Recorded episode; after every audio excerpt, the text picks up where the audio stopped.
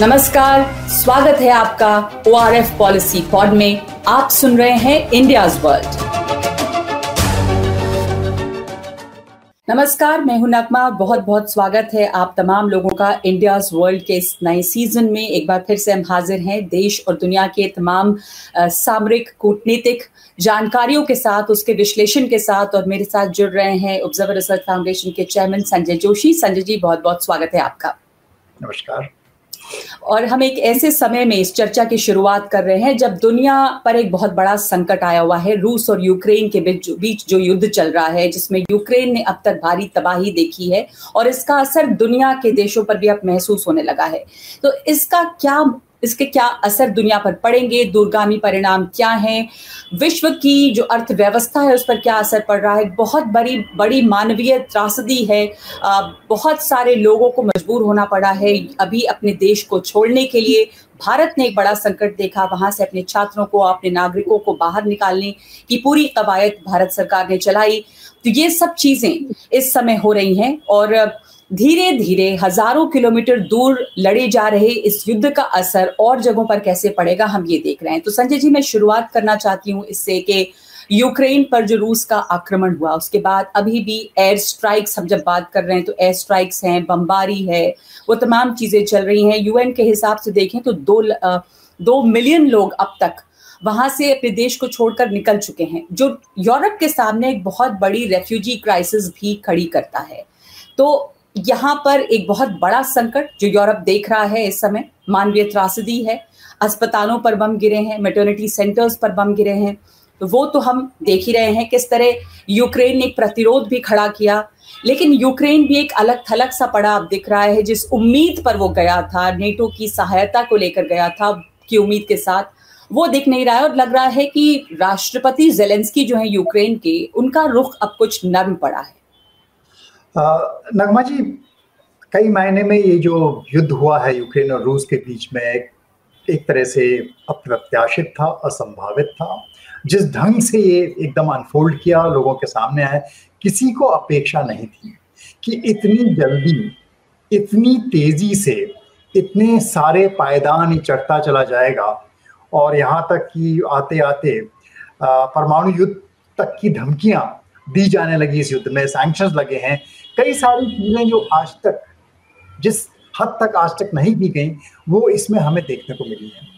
आ, तो मैं कहूँगा कि इस युद्ध ने एक तरीके से सभी को झकझोर कर रख दिया है क्योंकि किसी को उम्मीद नहीं थी कि मामला ऐसी तूल इतनी जल्दी पकड़ेगा। और जो ये एक तरह से सोचा जा रहा था कि गीदड़ भपकियों की श्रृंखला चल रही है इतनी तेज़ी से आगे पायदान चढ़ते जा रही है कहीं ऐसा ना हो अब जो डर वास्तव में जो डर लोगों के मन में घर कर रहा है वो ये है कि इतनी तेज़ी से ये इतने सारे पायदान चढ़ते चली जा रही है कि वहाँ से उतरना असंभव ना हो जाए। बस हाथ छोड़कर गिरा ही जा सकता है ऐसी स्थिति ना आ जाए। तो वास्तव में पूरे विश्व के लिए बहुत चिंता का समय है। और जो। निरीह लोग यूक्रेन में इसमें इसके बीच में फंसे हुए हैं हम लोग सब अपनी टेलीविज़न स्क्रीन पर देख रहे हैं किस तरीके से वहाँ पर बमबारी चल रही है, असहाय महिलाएँ, बच्चे भाग रहे हैं, दूसरे देशों के नागरिक बीच में फंसे हुए हैं। क्योंकि किसी को नहीं मालूम था, भारत के भी नागरिक बीच में फंसे। कोई नहीं कह रहा था, किसी को उम्मीद नहीं थी। बाइडन कहते रहे कि होने वाला है भेड़िया आने वाला है भेड़िया आने वाला है भेड़िया आने वाला है। लेकिन भेड़ी की तैयारी तो की ही नहीं थी। तो सिर्फ़ ये सोच करके कि भेड़िए, भेड़िया आ रहा है, भेड़िया आ रहा है, का शोर मचा करके भेड़िया डर के भाग जाएगा, ऐसा नहीं।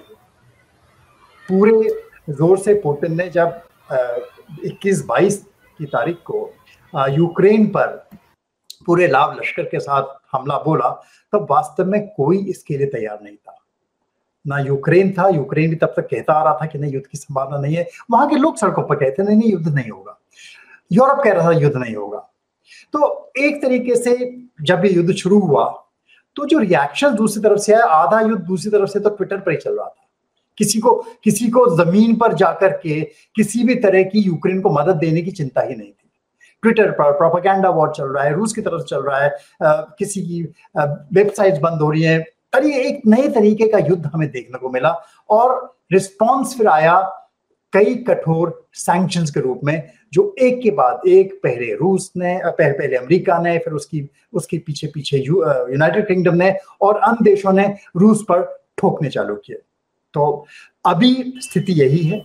एक तरीके से एक ए, ए, ये जो युद्ध चल रहा है इसमें एक तरीके का बड़ा अनसर्टेन इक्विलिब्रियम बना हुआ है। जी। रूस बढ़ भी रहा है नहीं भी बढ़ रहा है। कई लोग सोच रहे हैं कि जितनी तेज़ी से बढ़ सकता था उतनी तेज़ी से बढ़ नहीं रहा है।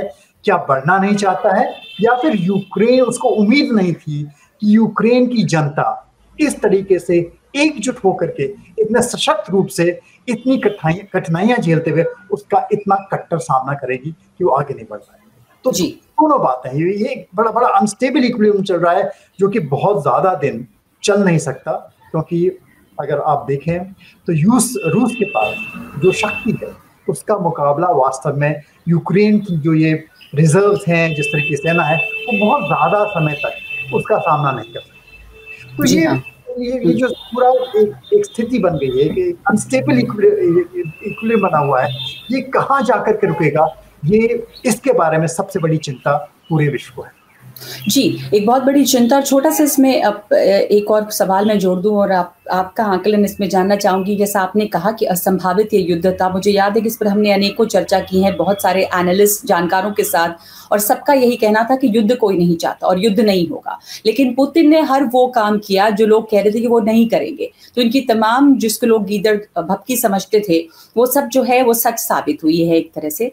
तो अब ये सवाल है कि पुतिन ने जो ये आक्रमण किया, ज़ाहिर है कि ये सोची समझी, एक रणनीति के तहत किया होगा। उनके वहाँ से प्रवक्ता, विदेश मंत्रालय के लगातार कहते रहे हैं कि हम अपने प्लान के हिसाब से बढ़ रहे हैं। यूक्रेन ने जो प्रतिरोध खड़ा किया, वो शायद उम्मीद से ज़्यादा रहा उनका। तो नेटो उनसे सीधे टकराना नहीं चाहता। यूक्रेन जो है, वो शायद नेटो के आसरे रहा, लेकिन अब एक तरह से ये भी लगता है कि नेटो ने वो पूरी पूरा समर्थन नहीं दिया जैसी उम्मीद थी यूक्रेन को। तो ये इसको आप इसको आप कैसे देखते हैं? क्या एक तरह से धोखा यूक्रेन को मिला? यूक्रेन जिस सहारे था, वो नहीं मिला और क्या अब ये उसका रुख नर्म पड़ रहा है और आने वाले दिनों में जो पुतिन चाहते थे, क्या वो वहाँ पर अचीव कर पाए हैं? वैसे अस्थाई एक सरकार वहाँ बनती भी तो अस्थाई रहेगी और अस्थिरता उस इलाके में रहेगी। लेकिन क्या हासिल हो रहा है उन्हें? देखिए, स्थिति ये है कि दोनों खेमे अपनी अपनी सुरक्षा की चिंता में अपनी अपनी असुरक्षा के घेरे में कैद होते जा रहे हैं। और यही दोनों के साथ हुआ है।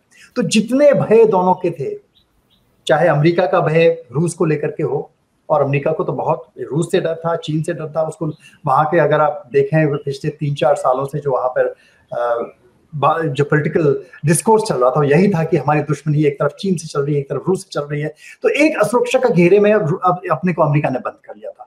दूसरी तरफ़ रूस ने अपने को एक असुरक्षा के घेरे में निरंतर बंद किए जा रहा था कि नेटो आगे अपनी कदम बढ़ाए जा रहा है मेरे दरवाजे पर आ रहा है और जो मेरे जो जो रूस का अपना इलाका है जहाँ उसको लगता था कि यहाँ पर मैं आ, ये ये ये मेरे पुराने मेरे हिस्से हैं, चाहे यूक्रेन हो गया, चाहे बेलारूस हो गया, चाहे जॉर्जिया हो गया, जो सब सब एक पुराने रूस का एक अभिन्न थे, ये सब मेरे हाथ से निकलते जा रहे हैं। तो दोनों अपनी अपनी सुरक्षाओं में कैद होते जा रहे थे। और उन्हीं का नतीजा है, समय रहते दोनों के बीच, मैं कहूँगा एक तरीके से, बिल्कुल जो कम्युनिकेशन का ब्रेकडाउन है, वो हो चुका था। और इस कम्युनिकेशन के ब्रेकडाउन के चलते, दोनों आज स्थिति में आ गए हैं। और पहुँचे। हालाँकि यूरोप कई समय तक कोशिश करता रहा। अगर आप देखें, यूरोप का इसमें क्या रुक रहा? जब तक पुतिन 21 और 22 तारीख को घोषणा करके यूक्रेन में दाखिल नहीं हुए, तब तक यूरोप बार बार कोशिश करता रहा। जर्मनी, फ्रांस इस कोशिश में लगे रहे कि ये स्थिति नहीं आए और मैक्रो और शुल्स दोनों समझ रहे थे कि कहीं ना कहीं रूस की असुरक्षाएँ उससे ये कार्य करवा रही हैं। और इसी इन्हीं असुरक्षाओं के नतीजे। रूस ने अंततः 21-22 तारीख को जो कार्य किया, जो एंटर किया तो अब उसका कहना था, जो अगर आप प्रेसिडेंट पुतिन का भाषण सुने तो फिर वो ईस्टर्न यूक्रेन, डोनेस्क और लुहांस की बात नहीं कर रहे थे। वो कहते, यूक्रेन का अस्तित्व ही नहीं रहना चाहिए। यूक्रेन तो देश है ही नहीं। तो उन्होंने जो है एक, इसको इसको एक नया डायमेंशन दे दिया। तो ये जो मामला इतनी तेज़ी से बढ़ा, पर आज जैसा मैं कह रहा हूँ कि स्थिति ऐसी आई है कि वास्तव में दोनों पक्ष एक तरीके से ये भी समझ रहे हैं कि इस युद्ध में, जिस स्थिति में आज ये लोग फंसे हुए हैं आपस में, उसमें कोई जीत कर निकलने वाला नहीं है। इसमें सब पक्षों की हार है। यूक्रेन की हार है, पश्चिमी खेमे की हार है, रूस की हार है। इसमें से कोई विनर होकर के निकलने वाला नहीं है। तो यही समझते हुए कैसे अपने कदम इस स्थिति से वापस खींचे जाएँ वो एक बड़ा प्रश्न होता है। किसको क्या फेस सेविंग मिलेगा? कैसे यहाँ से बाहर जाएगा?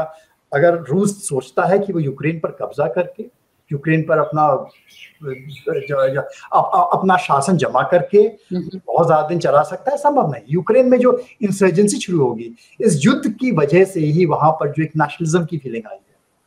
और जो जो यूक्रेन का आम नागरिक है वो जिस प्रकार से सामने खड़े होकर आज रूस को अपना दुश्मन मानता है ये चीज़ें ऐसी हैं कि इसको जाने में कई पुश्ते लग जाती ये जो ये जो डर पैदा हो गया ये जो ये जो घृणा नफरत ऐसे कारों से पैदा हो जाती है। हम्म। तो इससे पार पाना रूस के लिए भी अत्यंत मुश्किल होगा। तो वास्तव में अगर रूस ऐसा प्रयास भी करता है वो अच्छी तरह जानता है कि वो ऐसा फंसेगा यूक्रेन में कि वहाँ से बाहर निकलना मुश्किल है। तो मैं नहीं समझता कि उसको स्ट्रेटेजिकली ऐसा करने में कोई दिलचस्पी होनी चाहिए भले कोई पुतिन कुछ भी कहते रहे कि यूक्रेन पूरा कब्जा करना है पर वास्तव में रूस का भी हित इसमें नहीं। जी बल्कि हम लोगों ने नए बयान भी देखे सुने के रूस की तरफ़ से कि अब वो चाहते नहीं है कि वो वहाँ पे कुछ सत्ता पलट करे वो चाहते हैं कि फिर कोई बातचीत हो वहाँ पे और उसके बाद ही उसके आगे का रास्ता निकले यानी कि अगर वो आश्वासन मिल जाए कि नेटो के साथ यूक्रेन नहीं जाएगा जिसकी गुंजाइश ही नहीं है अब तो शायद रूस ये बता रहा है अभी कि वो इसमें दिलचस्पी नहीं रखता कि वो वहाँ पे अपना कब्जा जमाए। पर ये ज़ाहिर है कि पता होगा आक्रमण के पहले भी पुतिन ने इस बात को कैलकुलेट किया होगा कि उनके ऊपर किस तरह से पश्चिमी प्रतिबंध लगेंगे, अमेरिका की तरफ़ से प्रतिबंध लगेंगे और हमने वही देखा कि एक झड़ी लग गई है प्रतिबंधों की। अमेरिका ने तो ये कह दिया है अब कि रूस के तेल पे पूरी तरह से प्रतिबंध लग गया है। यूके भी कह रहा है कि वो ये करेगा धीरे धीरे जो वहाँ से आयात होता है, उसको वो कम करेगा। अब अमेरिका को बहुत ज़्यादा शायद फ़र्क नहीं पड़ता, रूस से तेल नहीं आएगा तो लेकिन जो विश्व की अर्थव्यवस्था है, उस पर क्या असर होगा? हम देख रहे हैं कि जो ब्रेंट क्रूड है यूएस क्रूड उसके भी दाम बहुत ज़्यादा बढ़े। क्या वो स्टेबलाइज करेंगे? दूसरे विकल्प क्या हैं? अगर रूस ने ये धमकी भी दी है कि वो गैस की सप्लाई को इतना काटेगा कि यूरोप परेशान हो जाएगा तो ऐसे में क्या हम देख रहे हैं कि किस तरह का असर पड़ने वाला है? रूस पर दबाव काफ़ी है अब ये प्रतिबंधों के बाद। विश्व व्यवस्था जो है, उस पर तेल के माध्यम से किस तरह का असर पड़ रहा है? इसके ऊपर जो रोक लग रही है। देखिए, प्रतिबंधों का, वास्तव में प्रतिबंधों का असर आप देखें, प्रतिबंधों के असर को रोकने के लिए रूस ने काफ़ी तैयारी पहले से कर रखी थी। प्रतिबंध तो 2014 से लगे हुए हैं। रूस जी हाँ। हम्म। कई उसमें से लागू नहीं हुए, अब लागू किए जा रहे हैं। लेकिन ये प्रतिबंधों की बात रूस तो आदि हो चुका है प्रतिबंधों का। और ये जो प्रतिबंधों के माध्यम से युद्ध लड़ा जा रहा है जो एक तरह से इकोनॉमिक सीज आप करते हैं। पहले किलाबंदी की जाती थी, किले में किले को घेर लिया जाता था।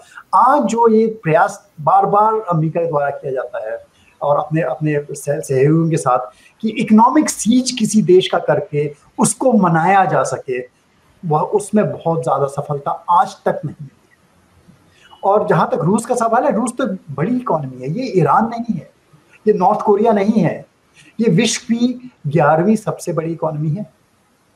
तो इतनी बड़ी इकोनॉमी में जिसका एक जहाँ तक एनर्जी ट्रेड का सवाल है एक बहुत बड़ा योगदान है विश्व के लिए। सेकंड लार्जेस्ट एक्सपोर्टर है ऑयल और, और गैस का। यूरोप की लाइफलाइन है। अभी भी।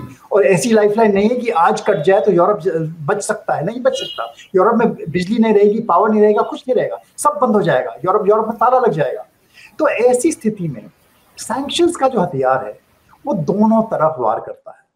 लगाने वाले को भी उतना ही नुकसान पहुंचाता है, जितना जिस पर लगाया जाए, उस पर लगाता है। तो सैंक्शंस की जो राजनीति चल रही है सैंक्शन देखिए, एक हद तक सैंक्शंस धमकी का काम करते हैं। दूसरे हद तक जो नेता हैं, उनको अपनी पब्लिक को भी दिखाना होता है। देखिए रूस ने इतना इतना गलत काम किया है, सेना तो भेज नहीं सकते। उस, उसमें, उसके कुछ और रिजल्ट्स होंगे अगर सेना वहाँ पे भेज दी। तो कम से कम सैंक्शन लगा दीजिए। तो सैंक्शंस का ढोल पीटा जा रहा है और ऑयल पर सैंक्शन लगाएँगे गैस पर सैंक्शन लगाएँगे, इस तरह का ढोल ज़रूर पीटा जा रहा है। लेकिन वास्तव में अगर आप सैंक्शन का स्वरूप देखें स्विफ्ट का जो एक बैंकिंग सिस्टम जो कम्युनिकेशन सिस्टम है उस पर पहली बार इतनी बड़े देश के बैंकों पर प्रतिबंध लगा ताकि रूसी अपने पैसे का उपयोग नहीं कर पाए अपने अपने जो उनके सॉवरन फंड हैं डॉलर्स में जो फंड्स हैं उन उनका उन, उन तक को एक्सेस नहीं कर पाए। तो एक बहुत एक्सट्रीम स्टेप था लेकिन यहाँ भी जो दो बड़े बैंक हैं गैसप्रॉम बैंक और स्पर बैंक उनको इससे छोड़ दिया गया। क्यों छोड़ा गया? इसलिए छोड़ा गया क्योंकि अगर उन पर लग जाता तो जो यूरोप का एनर्जी ट्रेड है वही बंद हो जाता। तो यूरोप रूस से ऑयल और गैस खरीद नहीं पाता। और आप ये देखिए अमेरिका ने रूस पर सैंक्शन ज़रूर लगा दिए। अमेरिका कितना लेता है? अगर सब कुछ मिला ले आप प्रोडक्ट्स और जो ऑयल है कितना ले रहा है? सिर्फ़ अपने टोटल इंपोर्ट्स का पाँच प्रतिशत रूस से आता है। तो अमेरिका पर बहुत ज़्यादा असर पड़, नहीं पड़ता। पड़ता ज़रूर है लेकिन बड़ा एक मार्जिनल असर पड़ता है। यूरोप पर असर बहुत ज़्यादा पड़ता है। तो इसलिए जर्मनी ने हालाँकि नॉर्थ स्ट्रीम टू पर उन्होंने दिखाने के लिए डेफिनेटली उन्होंने कहा कि हम इसका इस्तेमाल नहीं करेंगे, इसको सर्टिफाई नहीं करेंगे। लेकिन वो गैस तो नॉर्थ स्ट्रीम वन से अभी भी जर्मनी में आ रही है और आप ध्यान देखिए, दीजिए नॉर्थ स्ट्रीम वन कहाँ से गुजरती है? किस देश से गुजरती है? यूक्रेन से, जहाँ पूरा झगड़ा हो रहा है। इस झगड़े के बीच बमबारी हो रही है नी लोग मर रहे हैं, अस्पतालों पर बम गिर रहे हैं, लेकिन गैस की सप्लाई रूस से यूरोप को बंद नहीं हुई है, यूक्रेन के माध्यम से आज भी गैस जा रही है। तो रूस ने धमकी ज़रूर दी है, लेकिन साथ ही वहाँ के प्रधानमंत्री ये भी कहा कि हम ये नहीं करना चाहते, हम गैस सप्लाई नहीं रोकना चाहते। तो देखिए इकोनॉमिक वॉरफेयर के कॉन्सिक्वेंसेस बहुत ज़्यादा होते हैं, बहुत भीषण होते हैं। और मेरा मानना तो यह है कि इकोनॉमिक वेयरफेयर के जो जो वॉरफेयर के जो घातक परिणाम होते हैं, उनको भी अगर उससे जनता का कहीं भी जनता पर कहीं भी प्रभाव पड़ता है। अगर लोगों को दवाइयाँ नहीं मिलती है अगर लोगों को भोजन नहीं मिलता है खाना नहीं मिलता है सस्टेंस नहीं मिलता है तो वो खुद अपने आप में एक वॉर क्राइम है। उस, उस उसको वो कहीं से भी माफ़ नहीं किया जा सकता। तो ये जो एक तरीका शुरू हो गया है कि सैंक्शन लगा करके कोशिश की जाए कि एक तरीके से ब्लैकमेल शासक दल को किया जाए कि वो बात मान जाए लेकिन असर किस पे होता है? असर होता है निरी गरीब जनता हाँ। कसूरी नहीं है तो ये एक, एक बहुत गलत प्रथा शुरू हो गई है जिसका मेरे कहने में मेरे मायने में आने वाले समय में ज़रूर चिंता करने की बात है और हर देश चिंतित है। आज स्विफ्ट का जो जो एक्सचेंज है वो रूस पर रोका गया। कल हो सकता है भारत पर रोका जाए हो सकता है चीन पर रोका जाए। असर फिर दूरगामी होंगे। लेकिन क्या ये होना चाहिए? और एक तरीके से जो विश्वास है जो, पूरी एक फिनेंशियल सिस्टम है ग्लोबल फिनेंशियल सिस्टम है वो विश्वास पर चलता है अगर पैसे पर पैसे के आदान प्रदान पर विश्वास उठ गया तो एक अंततः अमेरिका ही इससे कमज़ोर होगा क्योंकि जो डॉलर का एक वर्चस्व रहा है इतने सालों से आने वाले समय में वो कमज़ोर होता जाएगा क्योंकि लोगों को विश्वास नहीं रहेगा कि ये एक ऐसी करेंसी है या जो ये यूएस डिनोमिनेटेड जो जो जो ग्लोबल बैंकिंग सिस्टम है हाँ। उस पर भरोसा किया जा सके हर देश कोशिश करेगा कि वो कहीं ना कहीं ऑल्टरनेटिव सिस्टम्स इसके खिलाफ क्रिएट करें। तो ये बहुत सफल स्टेप नहीं है और धमकी तक ठीक है दिखावे तक ठीक है लेकिन उसके आगे इसके जो दूरगामी परिणाम है वो अधिक घातक होते हैं। विश्व आपस में ट्रेड के लिए और निरी जनता के लिए। जी जी बिल्कुल। दूरघातक परिणाम इसके बहुत बुरे होंगे। जो दूरगामी परिणाम है वो घातक होंगे, माफ़ कीजिएगा। लेकिन जैसा आपने कहा कि दिखावे के लिए ठीक है तो दिखावे के लिए आप मैकडोनल्ड्स बंद कर दें, आप स्टारबक्स बंद कर दें वो एक अलग चीज़ है मास्टर कार्ड वीज़ा, ये अपने ऑपरेशन बंद कर दें। लेकिन आप जैसा कह रहे हैं कि रूस की जो अर्थव्यवस्था है या रूस से जो तेल और गैस जा रहा है, वो यूरोप के लिए इतना ज़रूरी है कि अगर इन पर सैंक्शन लगता है तो यूरोप तबाह बर्बाद हो जाएगा। अभी जो प्रतिबंध लगे हैं रूस के तेल आयात पे, किस तरह ये सुनिश्चित किया जाएगा कि विश्व बाज़ार के पास पर्याप्त तेल की सप्लाई हो, विकल्प क्या क्या अभी हैं? फ़िलहाल अमेरिका ने तो ये प्रतिबंध लगाया है। तो किस तरह से ये प्ले आउट करेगा? देखिए, विकल्प अगर अगर वास्तव में जो जितनी धमकियाँ दे रहे हैं, वो धमकियाँ वास्तव में पूरी करते हैं तो विकल्प क्या है? विकल्प ये है कि आप ईरान को, ईरान से दोस्ती कर लीजिए, वेनेजुएला से दोस्ती कर लीजिए, वहाँ से तेल आयात बढ़ाइए। ऑलरेडी बातें सुनने में आ रही हैं कि सऊदी अरेबिया से कह रहे हैं कि अपना प्रोडक्शन बढ़ा लो एमरेट से कहा जा रहा है, दोनों ने मना कर क्योंकि जहाँ तक उनका संबंध है वो जानते हैं कि रूस ओपेक का सदस्य है। और ओपेक में उनके साथ रहा है तो उसको ऐसे छोड़ करके नहीं जाएँगे। तो ए, ये जो एक दूसरे के खिलाफ एक खेल खेलने की जो ये कोशिश की जा रही है एक दूसरे के खिलाफ इनको मोड़ा जाए वो वो और भी घातक है और ना वो अमेरिका के लिए अच्छा है ना रूस के लिए अच्छा है ना किसी और देश के लिए अच्छा है। तो ये जो है कुछ समय के लिए देखिए डराने के लिए ज़रूर काम कर सकता है लेकिन वास्तव में मेरे समझ में जो मैं कह रहा हूँ कि जो इक्विलिब्रियम वहाँ पर अभी बना है बड़ा अनस्टेबल इक्विलिब्रियम एक तरीका बना हुआ है यूक्रेन में उसका कहीं ना कहीं परिणाम जल्दी होना चाहिए अगर नहीं होता है हम्म। तो जिस तरीके से एस्केलेशन पहले एकदम ऊपर बढ़ा था फिर हमने देखा थोड़ी अब स्टेबिलिटी आई है अब बात होने लगी जैसे आपने खुद गौर फरमाया कि दोनों पक्षों के बीच बात हो रही है फॉरन मिनिस्टर स्तर पर भी बात हो रही है और आप ये देखिए कि इसराइली प्रधानमंत्री बेनेट भी घुमाए हैं वो, वो रूस गए पुतिन से मिले जेलेंस्की से उनकी बातें हुई हैं। वो भी कोशिश कर रहे हैं कि उनके लिए भी परेशानी ये है कि अगर रूस पर और सैंक्शन लगते हैं रूस का अगर तेल बंद होता है तो कहाँ जाएगा? ईरान के पास जाएँगे।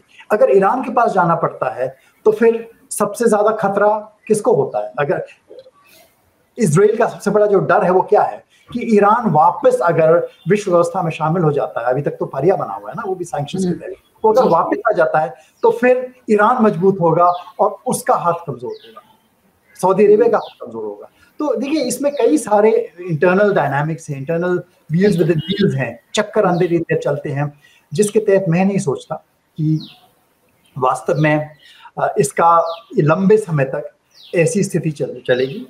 कहीं ना कहीं सभी देशों को पीछ बचाव करके, शांति, ठंड बना करके, दिमाग से ठंड बना करके इसका समाधान निकालना पड़ेगा और समाधान अंततः इसी प्रकार से निकलता है। देखिए, जेलेंस्की हल्के से बोले हैं अभी कि उनको भी मालूम, अंततः मालूम होना चाहिए था, नेटो के मालूम होना चाहिए, यूरोप के मालूम होना चाहिए था कि इतनी जल्दी यूक्रेन नेटो में शामिल नहीं होने वाला है। तो जो, ये जो ये जो डर, जो एक दूसरे को डराने का, असुरक्षित करने का प्रयास किया जा रहा है, वो क्यों किया जा रहा था? तो मानने लगेंगे शायद नहीं संभव है कि वो नेटो का हिस्सा बने। और अगर आप देखें तो पोलैंड की तरफ़ से प्रस्ताव आया था। यूक्रेन बार बार कह रहा था कि जो हमारे पास रूस के मिग जेट्स हैं जी। वो हम नेटो, यूरोप में अमरीकी एयरबेसिस पर भेज देते हैं। उसको उपलब्ध कराइए ताकि यूक्रेन लड़ सके। यूक्रेन बार बार नोट मांग रहा तो अमरीका ने बड़े स्पष्ट कहा कि हम ये एस्केलेशन नहीं होने देंगे। नेटो इस हद तक इस युद्ध में इन्वॉल्व नहीं होगा। तो देखिए, पीछे हटने के कोशिशें चल रही हैं। यही हो सकता है कि सद्बुद्धि सब में सब सब में आए और कहीं ना कहीं इसका एक समझौता बने। समझौता यही हो सकता है कि जहाँ तक जो रिपब्लिक्स हैं आपकी चाहे डोनेट्स की रिपब्लिक है लुआंस की रिपब्लिक है जिनको स्वतंत्र घोषित कर दिया गया है रूस द्वारा के लिए रूस ने उनको मान्यता दी लेकिन वास्तव में अलग थलग तो थी ही।